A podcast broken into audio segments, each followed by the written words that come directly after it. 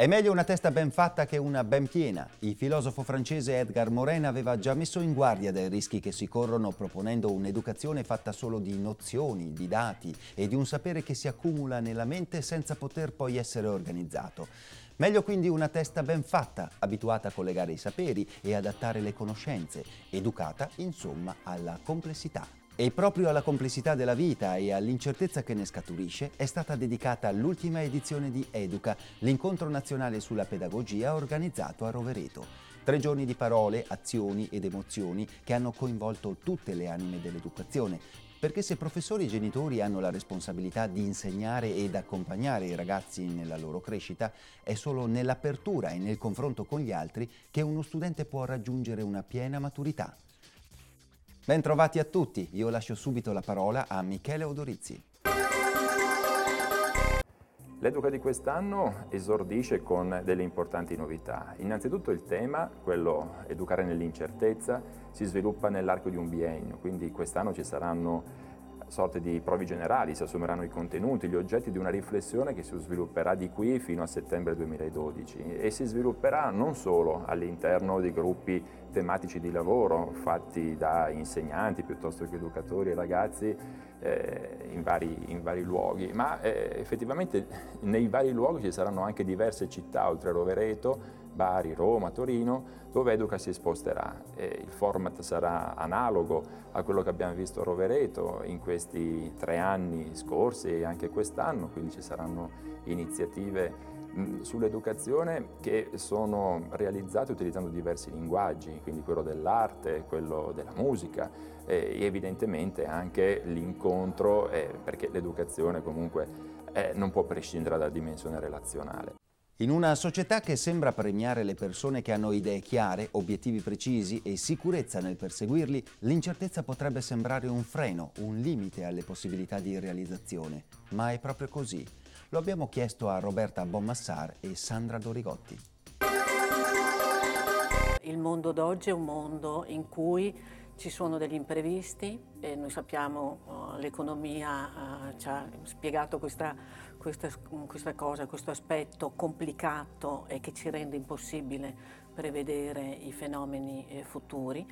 Questo significa che i ragazzi al giorno d'oggi devono essere attrezzati ed aiutati ad affrontare questo tipo di realtà che non dà delle certezze l'evoluzione, gli studi, le conquiste tecnologiche e scientifiche sono tutte partite da uno stato di incertezza, quindi l'incertezza è anche quella condizione che permette alla mente di trovare delle soluzioni, di modi diversi di eh, vedere e di interpretare i fatti e le persone, quindi è una condizione che è alla base della creatività, però l'incertezza mh, comporta anche il sentimento dell'ansia. Noi combattiamo l'ansia eh, cercando appunto delle cose che sono certe, che ci possano eh, indicare una strada. Il compito più grande eh, di, di, noi adulti è quello di aiutare accompagnare i giovani a tollerare questa incertezza, cogliere dell'incertezza l'apertura al mondo perché significa anche investire sul futuro con speranza.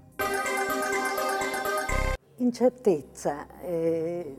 Cristina Campo diceva è l'abisso delle possibilità, cioè fra impotenza e senso di onnipotenza.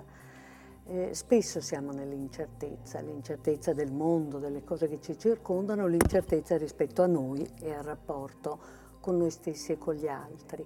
Eh, costruttivamente dobbiamo affrontarla eh, l'incertezza, non è facile, eh, però può essere fonte di novità, di capacità di risolvere, di affrontare e risolvere in modo nuovo e imprevisto eh, difficoltà e inciampi eh, più o meno grandi.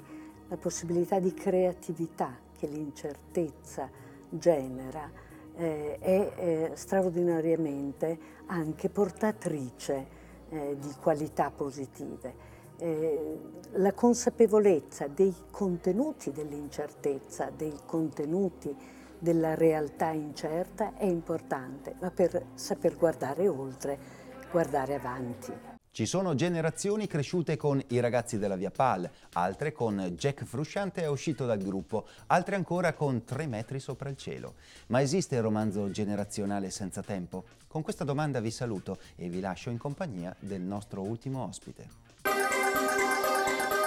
Sì, credo che un libro di questo genere esiste. Eh, per me è il giovane Holden, come per tanti altri della mia generazione e di altre generazioni. Il giovane Holden è un giovane che guarda eh, con diffidenza al mondo degli adulti, ma anche con stupefazione.